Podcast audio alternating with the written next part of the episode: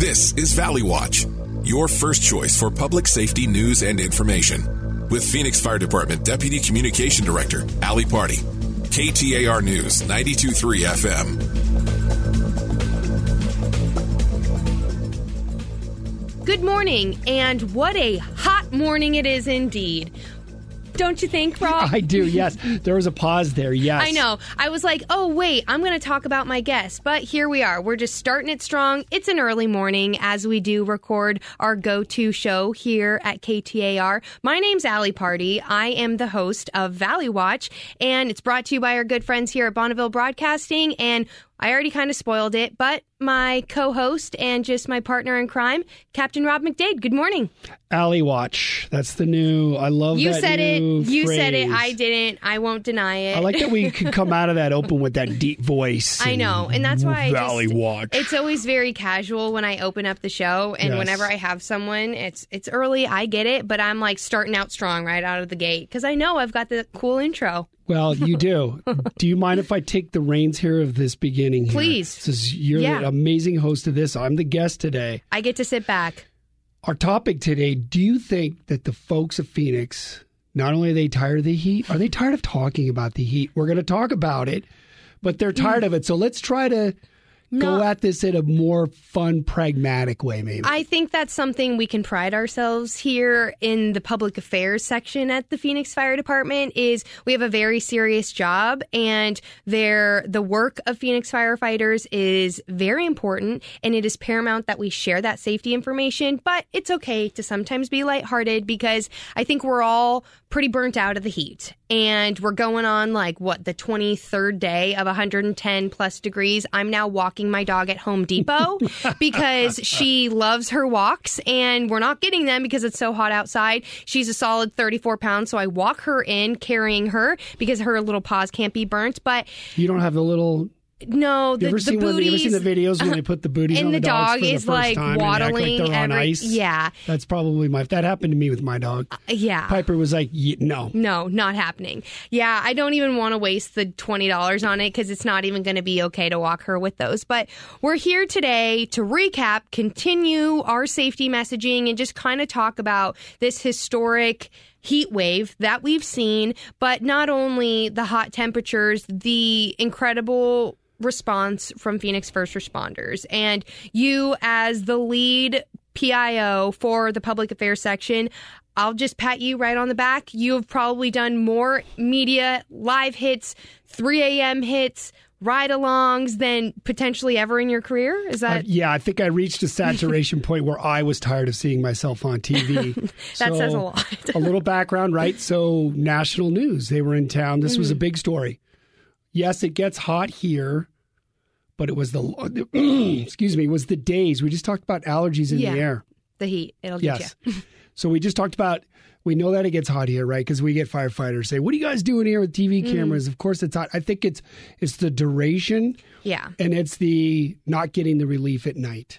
And that is just one of the several talking points we've been discussing during these media interviews is we've had excessive heat warnings for 20 plus days now. And what does that mean for the community? What does that mean for first responders? What does that mean for the vulnerable population, pets, the power grid, etc.? And so as the Phoenix Fire Department, we have seen an uptick in calls. Can you talk about that? Yes, for sure. Yeah, the serious part of this is is this is this is deadly. This is very dangerous for us to have these extreme heat, uh, have the extreme heat for this long of amount of time. Um, I was fortunate enough to guide national media to some of our busiest stations to show the world what we do and how we prepare. And I can tell you that we we first we are prepared, and number two, we've been very busy. Uh, we're going on the most vulnerable. We're going on senior citizens that unfortunately either their air conditioners go out or this extreme heat is exacerbating existing health conditions for them. Our most vulnerable also would include those experiencing homelessness, right? Uh, the folks that find refuge at uh, bus stops, light rail stations, in the parks. Um, we're reaching out. We're working with the, our heat mitigation unit, which the city of Phoenix has. They're great folks over there, trying to change the amount of call, try to change mm-hmm. basically the culture of how do we handle these folks? that are mm-hmm. going out there, we're giving them water.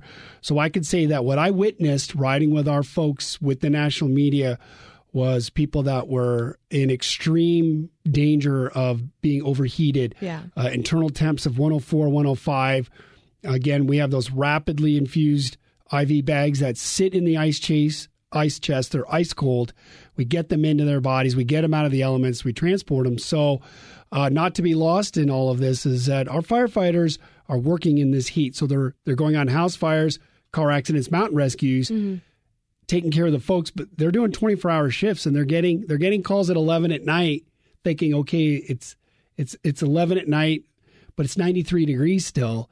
Uh, so I would say that I'm proud of the fact that our I mean, I, I always know the hard work that they put in, but to really be back out there on the trucks, yeah. witnessing it, uh, made me feel good about our department and where we're at. Uh, the attitudes were were up. I think mm-hmm. it was mm-hmm. just sort of this, hey, we're all in this together. Yeah. Firefighters know that. I think it was almost becoming a badge of honor, seeing these firefighters wringing out their shirts, putting on new shirts, mm-hmm. trying to mm-hmm. stay hydrated, running 15, 16 calls in a 24 hour period. So uh, it, it was nice to at least showcase the work that we do to the national media. And then the other side of the coin was we had our folks in our community that did are and did suffer through this heat heat wave. Yeah.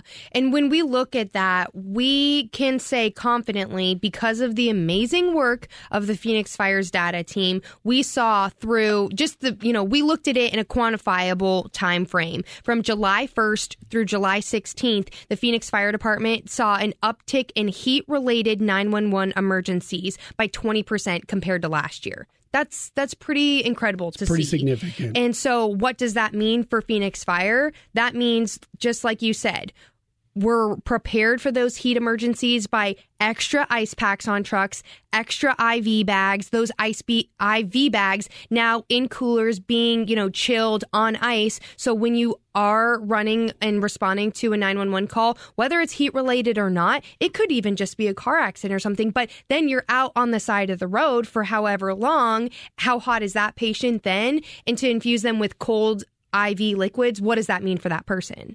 It means the, the, doctors tell us that's that remember those iv fluids go go straight into the body mm-hmm. right they don't have to get absorbed into the stomach and then displaced throughout so already the body recognizes it it's instant cooling um, emergency room physicians tell us that we can immediately start lowering the temperature that core temperature in that body from two to three degrees within five minutes. That's monumental. Think about that. We can go from 103 to 100, let's say, in a matter of minutes.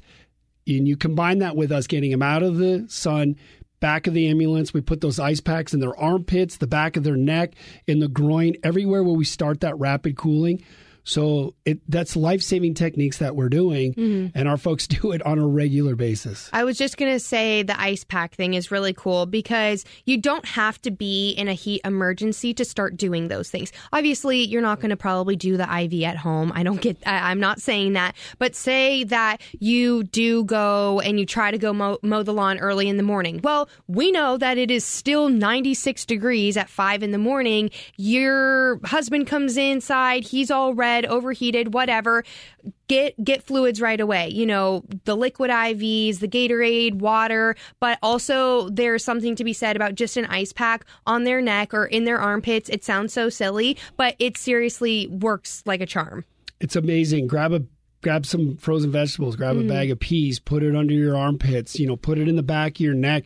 These are these are areas that we know uh, regularly are conductive for your heat. They're your thermometer, right? Mm-hmm. That's why they'll take the temperature, they'll put it under the, the arm for the kids that are worried about it going in their ear and all yeah. that. It's a regulatory area where it'll do that instant cooling. Get in that cold shower, come out, get the ice packs on you. That's what the doctors tell us, so we know that it's going to work for you at home. Check on those folks again. Let's be doing any of those uh, mowing the lawn and all that very early in the morning or mm-hmm. in the mm-hmm. evening. We talk about it a lot, and I'm sure the very loyal Valley Watch listeners already know take a hike and do it right.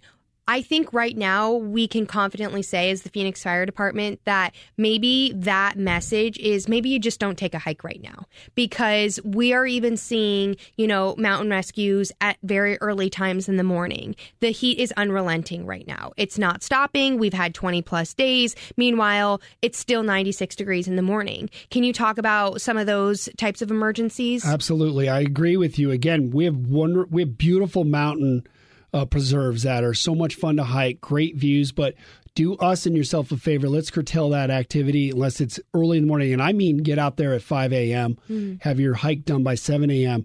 Uh, just last week, we had an individual uh, that uh, went hiking, felt they were in good shape on the Cholla Trail, which we know is that east side of Camelback Mountain near mm-hmm. the Phoenician. Now, remember, the trails right now on Camelback Mountain in Piestewa are closed between 10 and 5, right? The gates go down but that individual started their hike at 9 a.m. So you should never be heading out to the mountain at 9. Yeah. They hiked up the uh, the the Echo Canyon Trail, took pictures, did all that, tried to make their way back, back, down the yeah. Cholla Trail. We rescued them at one in the afternoon. Yeah. With them being overheated, and mm-hmm. again, we were. That's why we're there. Call nine one one. We'll come get you. That's our job. But if these However, are preventable, yeah. it's preventable, and mm-hmm. so that's the that's the caution. The trails are closed, but we're still rescuing people on the mountains. Luckily, it hasn't been as crazy as it is. No, we really yeah. think that these We've seen the decrease. The stuff we're doing on the social media and the news. Correct, yeah. Shows and, like this are getting the message out, but we shouldn't have had one no, last and, Tuesday. And we that, did. Yeah, and that's a, a big tip of the cap and thank you to city leadership, between not only the executive staff of the Phoenix Fire Department, but the mayor and council and city manager's office, who have all advocated and helped get that new law, if you will, policy put into place where those trails do close during excessive heat warnings on those black diamond trails, if you will. But that doesn't mean that, you know, there are plenty of other trails around the valley that are still open. That's because they're not as difficult in nature. Hiking doesn't mean they're still not dangerous when it's 117 outside. And so we, as the Phoenix Fire Department, just keep trying to share that message of, you know, if you're really going to go out, please go very early, go so prepared, meaning you've been hydrating with water for multiple days, but you just don't know. You could be the most in shape, and we talk about it all the time. Your dad's 85 and he is in such good shape. I'm not saying he's out there hiking yeah. by any means, but I could go out as a 28 year old and I could trip on a, walk, uh, a rock and I could need a mountain rescue. Absolutely. So that's why stay off the trails, mm-hmm. even if you think you are, because then you're going to put us in jeopardy of having to put our folks up there. And again, we're trained for this, we're ready to do this. But you're asking a lot if in the middle of the day, and remember, these firefighters don't just do the mountain rescues, they're running all the EMS calls, the car accidents. They just happen to also be TRT. So help us help you by staying off the trails, make smart decisions. We're going to get through this heat wave together, all of us. Captain McDade, it's always a pleasure having you on the program. Thank you, we uh, thank KTAR and our friends here at Bonneville Broadcasting awesome, for this time. It's always a pleasure being here. We have so much fun. But for all of you listening, stay cool and stay safe, Phoenix.